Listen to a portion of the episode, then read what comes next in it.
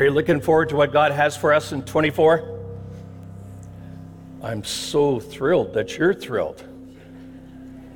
are, are you seriously excited about what God's going to do in and through us in 2024? Yes or no? Yes. All right. so I want to make sure you're here, make sure you're awake. Before I get into God's word this morning, I want to just talk to you a little bit. You've heard about a leadership course that I've been referring to in my emails. In my office, I have 50 copies. Actually, I have 49 because I have one of them here. Copies of the book that we're going to be looking through. And there's 21 laws of leadership, but I'm going to look at them in five sections. We're going to look at them in the self leadership how do I lead myself? People leadership how do I help lead other people? Team leadership, organizational leadership, and strategic leadership. So if you're interested, and as I shared in my in my email, I've got a surprise for you. If you can come, or if you can't be here next Saturday or this coming Saturday at 11 o'clock, email me. Let me know that you want to be involved, even though you may not be able to be there, and I'll make sure that you get the surprise because God has blessed us abundantly here, and I need 50. I'm trusting for 100. 50 couples and lots of singles to come and just desire to learn what it means to be a leader. All right, anybody interested in that? Right. All right. Here's a free book. Come, come get it. No, no, that's you. That's yours. And if John didn't sign it, I could sign it for you if you want, but it's all good. All right, let's get into this month. I shared with you that I'm going to talk about stewardship, and uh, I often tell people when I talk about stewardship that I'd rather talk about sex than money. and I hate talking about sex. So um, I just want you to know that we're, uh, we're going to spend some time together in God's Word. I believe it's one of my responsibilities as a pastor to teach you about stewardship. And again, stewardship's not all about money. There's one Sunday I'm going to talk about money. Not today necessarily, but I want to talk about priorities. I want to talk about what Jesus said about priorities, what Jesus said about investments, what Jesus said about giving. And then also, what did Jesus talk about and say about responsibility? And I have one of my dear friends, um, Pastor Jeremy Cook, who's now at our district office here in the Midwest. He's going to come the last Sunday and talk about responsibilities, and you're going to love him. He's just an incredible man. And uh, he's just so graciously going to come and uh, speak to us. So, you ready to go? All right, let's do it. On the night of April the 14th, 1912, the great ocean liner, the Titanic, crashed through the, an iceberg in the Atlantic and sank, causing significant loss of life. One of the most curious stories about the disaster was a woman who had a place in one of the lifeboats. She asked if she could return to her stateroom for something that, that she had, and it would just take three minutes. And so she hurried back through the corridors and she stepped over the money and the precious gems that were littering the floor that had been dropped in haste as people were running to the lifeboats. And in her stateroom, she went and she ignored her jewelry and she grabbed three oranges instead. Then she quickly returned to her place in the boat. And just hours earlier, it would have been ridiculous to think that she would accept a crate of oranges in exchange for even one small diamond.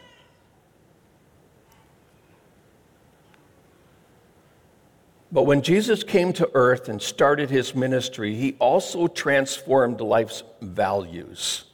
You see, suddenly circumstances had transformed all the values aboard the ship and oranges became more precious than diamonds.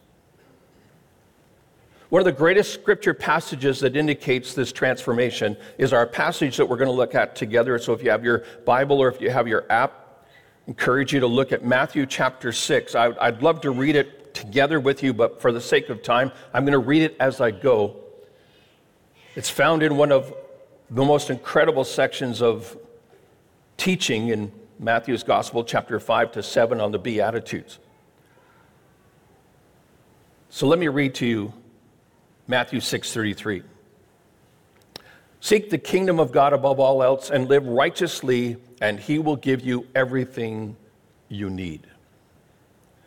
Jesus teaches us, friends, about priorities. Know what is important and to seek what is important. Someone has said an infant is born with a clenched fist, and a man dies with an open hand, and life has a way of prying free the things we think are so important. Jesus said, But seek first his kingdom. This gives us an insight that there are more options than to just seek him first. You know, here are the top 10 New Year's priorities. Chances are more or a couple of you can relate to the top 10 most common resolutions that most people look for in the new year. Number one, exercise more. Number two, lose weight. Number three, get organized. Number four, learn a new hobby or skill. Number five, live life to the fullest. Number six, save more money, spend less money. Number seven, quit smoking. Number eight, spend more time with family and friends. Nine, travel more. Ten, read more. How do you decipher what your priorities ought to be in 2024? Have you taken the time during this transition from 23 to 24 to think about what is it that you want to make a priority?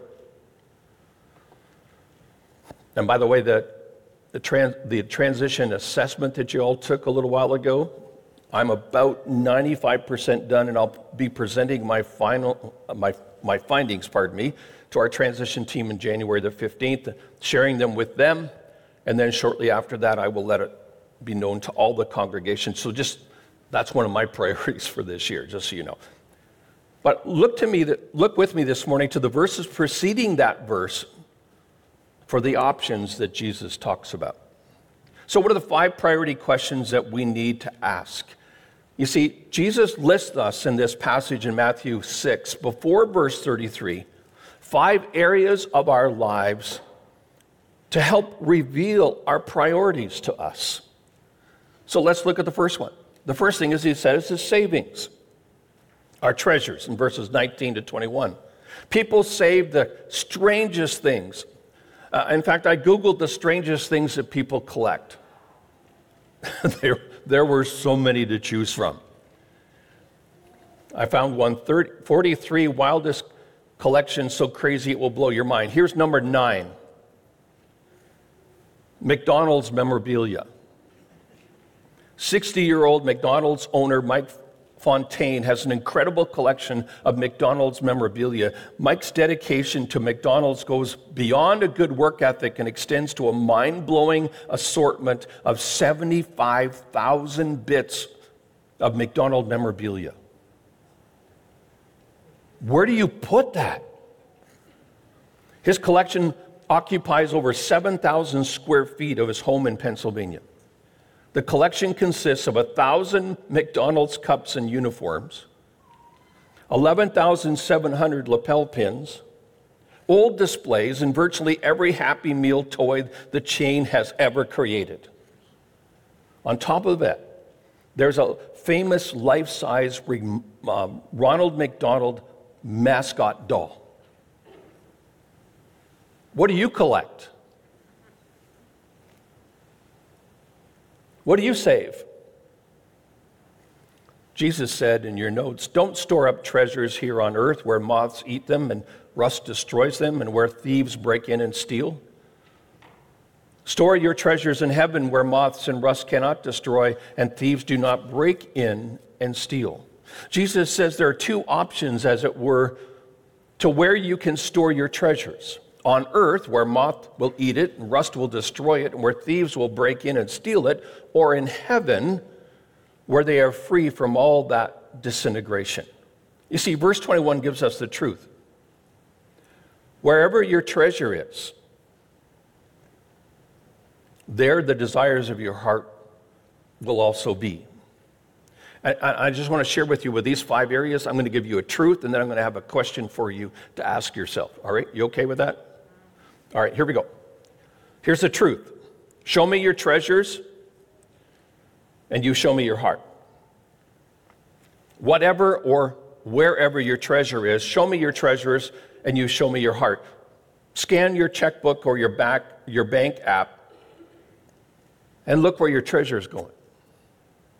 Folks, for where your heart is, it's connected to your treasure. So here's the question I want to ask you this morning is what am I going for? Am I going for eternal things or earthly things? Jesus says that is one way that I can determine what your priorities are. Second one is through sight, our eyes. In verses 22 to 23, Henry David Thoreau once said, It's not what you look at that matters, it's what you see. Jesus said this in your notes your eye is like a lamp that provides light for your body. When your eye is healthy, your whole body is filled with light. And when your eye is unhealthy, your whole body is filled with darkness. And if the light you think you have is actually darkness, how deep is that darkness? This morning, Jesus is saying, What do you see with your eyes? If your eyes are good and your whole life will be full of goodness, if your eyes are bad, this also will characterize your life. One commentator said this about this passage because it's a little funny. What the, I mean, what's my eyes got to do with this? Listen to what he says. If your eye is not blurred, if your eye is focused clearly and you fully understand, the whole body is full of light. If your eye be evil, does not necessarily mean morally evil, but rather functioning poorly. If you have a cataract over your eyes, when you open them, light falls on them, but you can't see, and as a result, the whole body is in darkness. End of quote. So here's the truth it's in your notes. We look for what we see and we adjust our priorities according to the perception of our life. You see, you and I look at life through our eyes, through our experience, through our values, through our truth. That's why Four people can watch one event happen and have four different conclusions. Why? Because we see them through our eyes, through our life experience. So here's the question that I ask you to look at. And it's this What am I looking for? And by the way, whatever, look, whatever you look for, you find.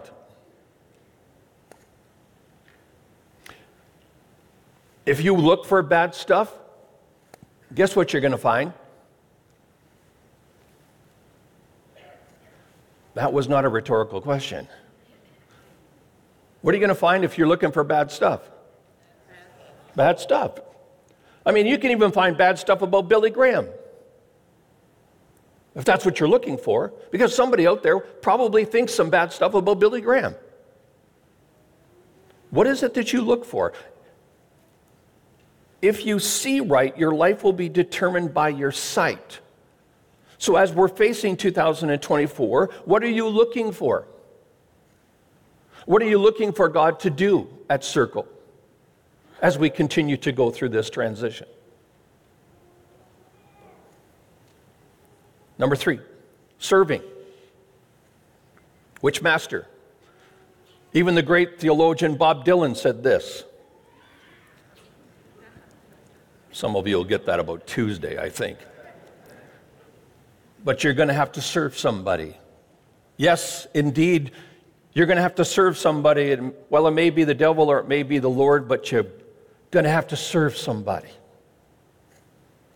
What did Jesus say? Look in verse 24.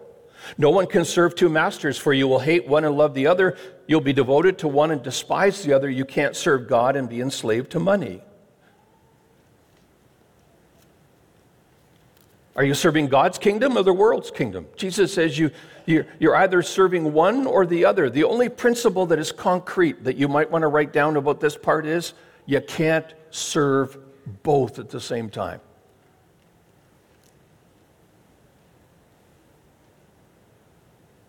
Here's the priority truth I can tell you who you're living for by who you serve. And these truths cut right through the veneer of lip service and slice to the real issues in our walk with God. So here's the question I want you to ask yourself is what am I living for? And you might want to ask a second question is who am I living for? Thomas Merton said this If you want to identify me, ask me not where I live or what I like to eat or how I comb my hair, but ask me what I am living for. In detail, ask me what I think is keeping me from living fully for the thing that I want to live. End of quote.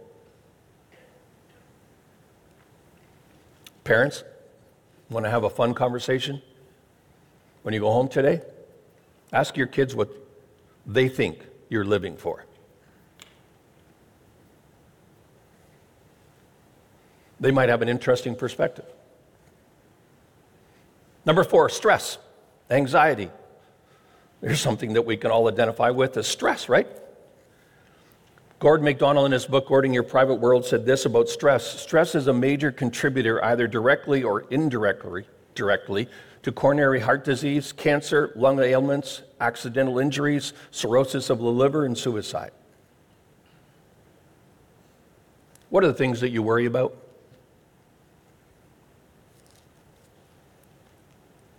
Do you think about what you'll eat or what you drink or what you will wear? Jesus said in verse 25, it's not, is not life more important than food and the body more important than clothes?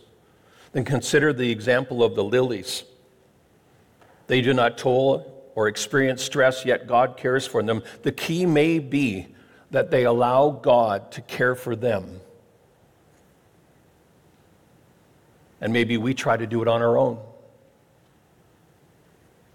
So here's the truth what you'll die for, you'll live for. So the question is this What are you dying for?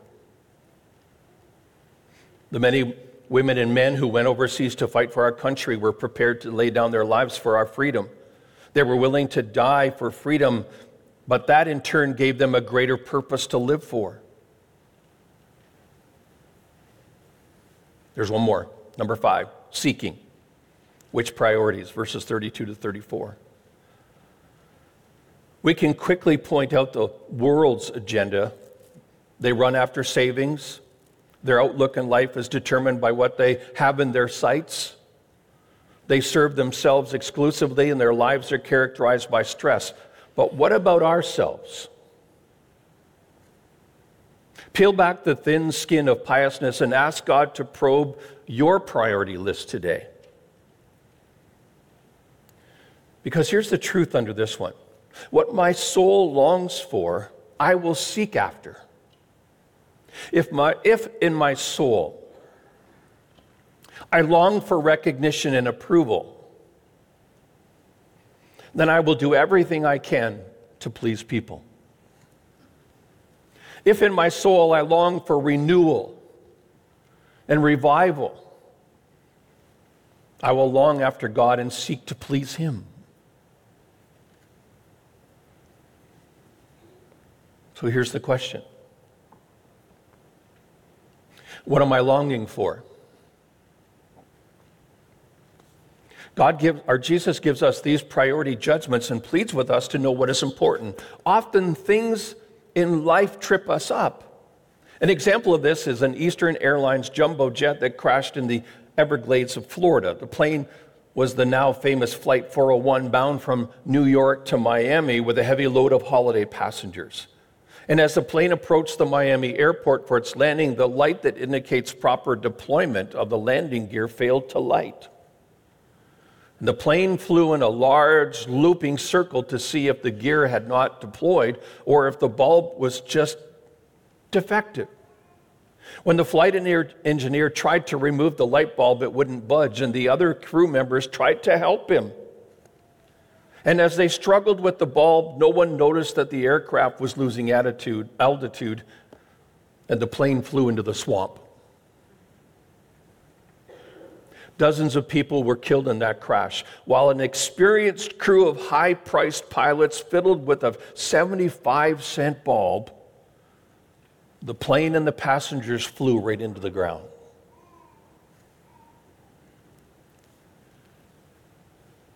Priorities. So we're at the beginning of the new year. We usually set goals. So um, I, I ask myself the question so, how do I make spiritual decisions? How did Jesus make spiritual decisions? A spiritual decision is different than other decisions, isn't it? Jesus said we need to ask these three questions. Here we go. First one is Will it last? Does it have eternal value? Is the decision I'm going to have or to make, pardon me, have eternal consequences? Ask yourself this question when faced with a major or minor decision. Secondly, will it bring light? And what I mean by this, will the decision help others?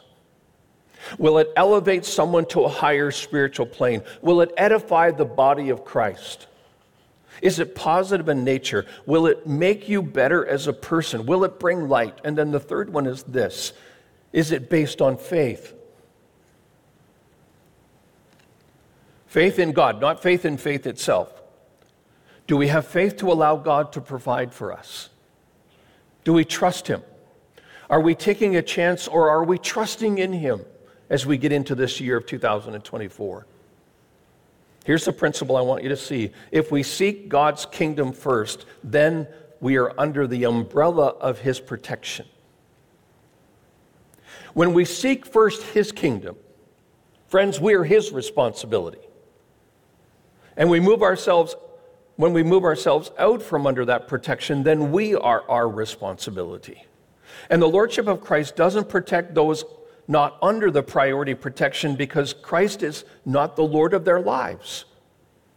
Because if Jesus were Lord of their life, then they would be under his protection. Jesus says to us, this is, the, this is the essence of my message here.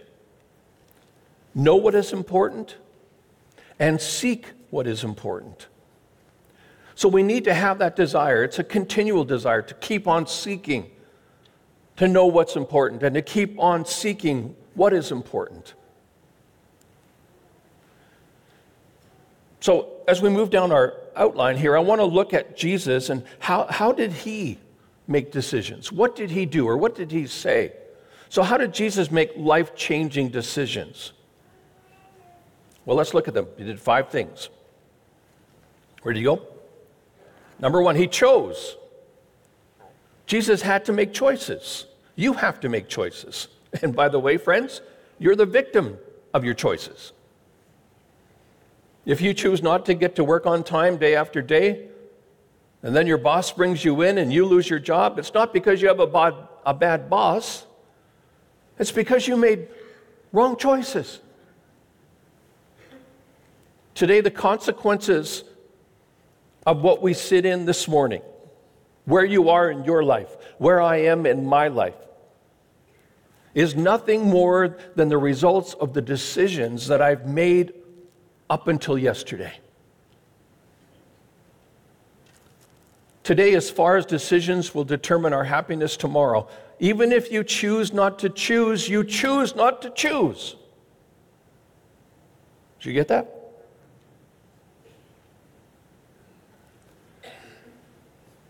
One of the things that I love about the holidays at Christmas time is after all of the festivities, New Year's Day comes.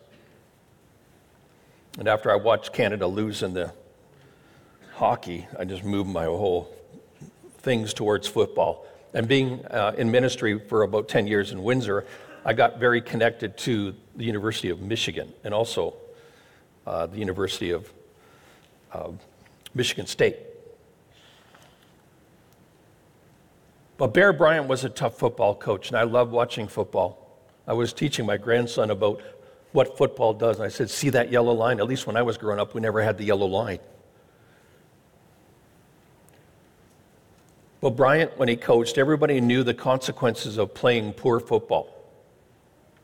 There was one game when Bryant's team was in the finals and they were up by six points, and their team was on the opposing 40 yard line.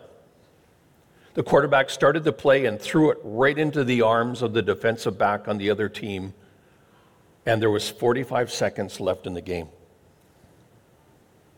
And the chase was on. The quarterback who had thrown the ball went into overdrive to try to catch the man who had the ball, and he finally caught him on the six yard line, and then the time ran out, and Bryant's team won. The opposing coach came over and said to Bryant, I didn't realize your quarterback was so fast. What happened? Listen to these words. Bryant said, Your man was running for six points. The quarterback was running for his life. Jesus made eternal choices, friends. And today, you and I have to make the same choice. Number two, he withdrew. Jesus withdrew from the world system, from the world's piping. When did Jesus withdraw? There's a couple of times when he did. One, to deal with Satan, to pray against the pressures that were being laid against him by the Pharisees and by those that didn't believe.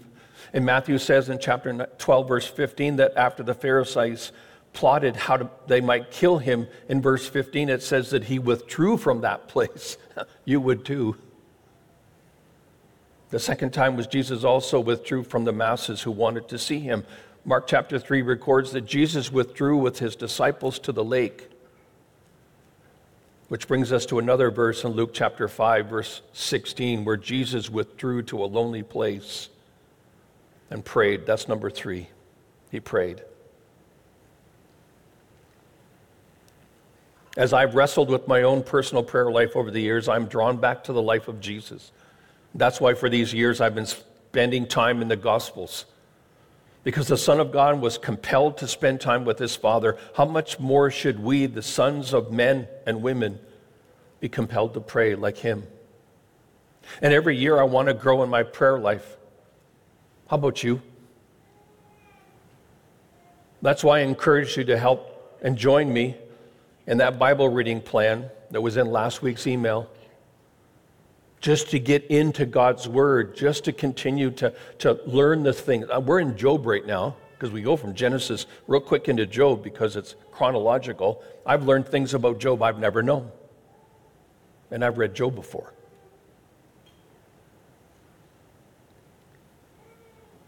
How are you developing in your prayer life? Number four, he obeyed. John records for us in chapter 4 that when the disciples asked him if he had eaten lunch, he replied, My food is to do the will of him who sent me and to finish his work. Then, number five, he declared. He knew his purpose for living. He stuck his neck out and made the decision. Luke records for us all that as the time approached for him to be taken up to heaven, Jesus resolutely set out for Jerusalem. He didn't just shanty his way into Jerusalem, he knew that's where his destiny was. He chose to do the will of the Father. He withdrew from the worldly pressures to fulfill it. He obeyed to know if his, he, pardon me, he prayed to know if his cup could pass over him. And he obeyed the ultimate plan of the Father. And he declared his desire to go to the cross despite the disciples persuading him not to. So, what's the application for us this morning? what's your response? Will you live for Him? Or will you treat Him like a sanctified Santa Claus?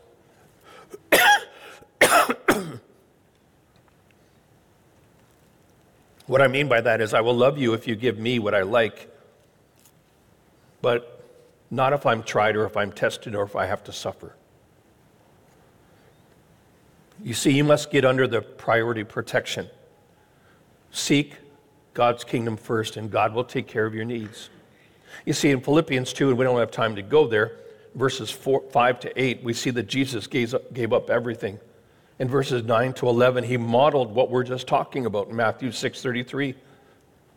So today you and I must respond to Jesus' teaching on priorities.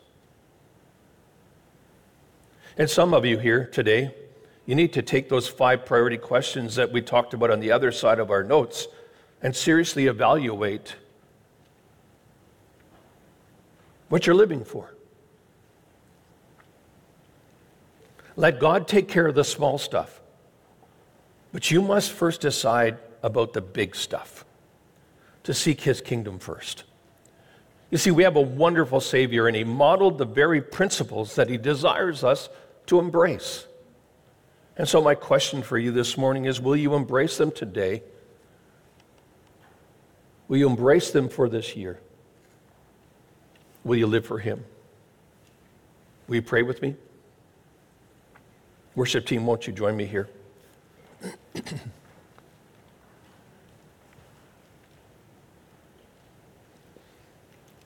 Just in the quietness of this moment right now, just ask the Holy Spirit, what is it that you need to do with what you've heard today?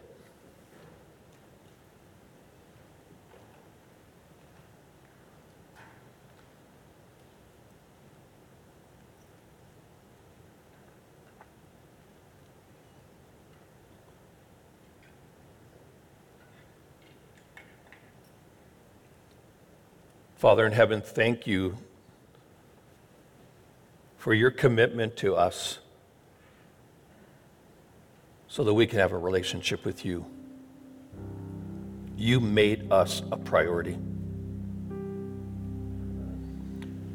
Jesus, thank you for teaching us how to live, how to walk, how to set the right priorities, to know what is important and to seek what is important.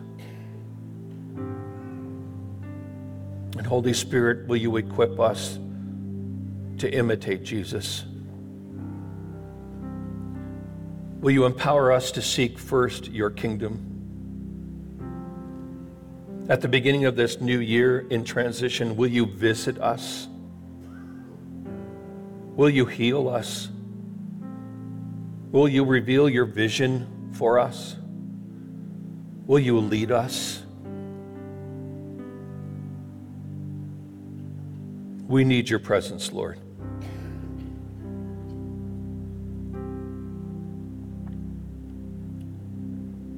Thank you, Holy Spirit, for your presence here.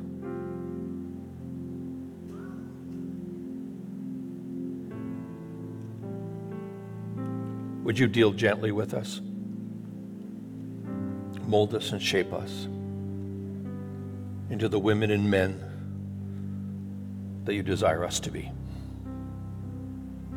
not only for today, but for 2024. May we see Jesus in new ways.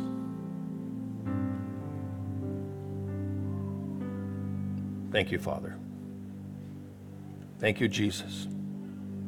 And thank you, Holy Spirit, for being with us today. For we pray in the mighty, precious, name of Jesus. Amen.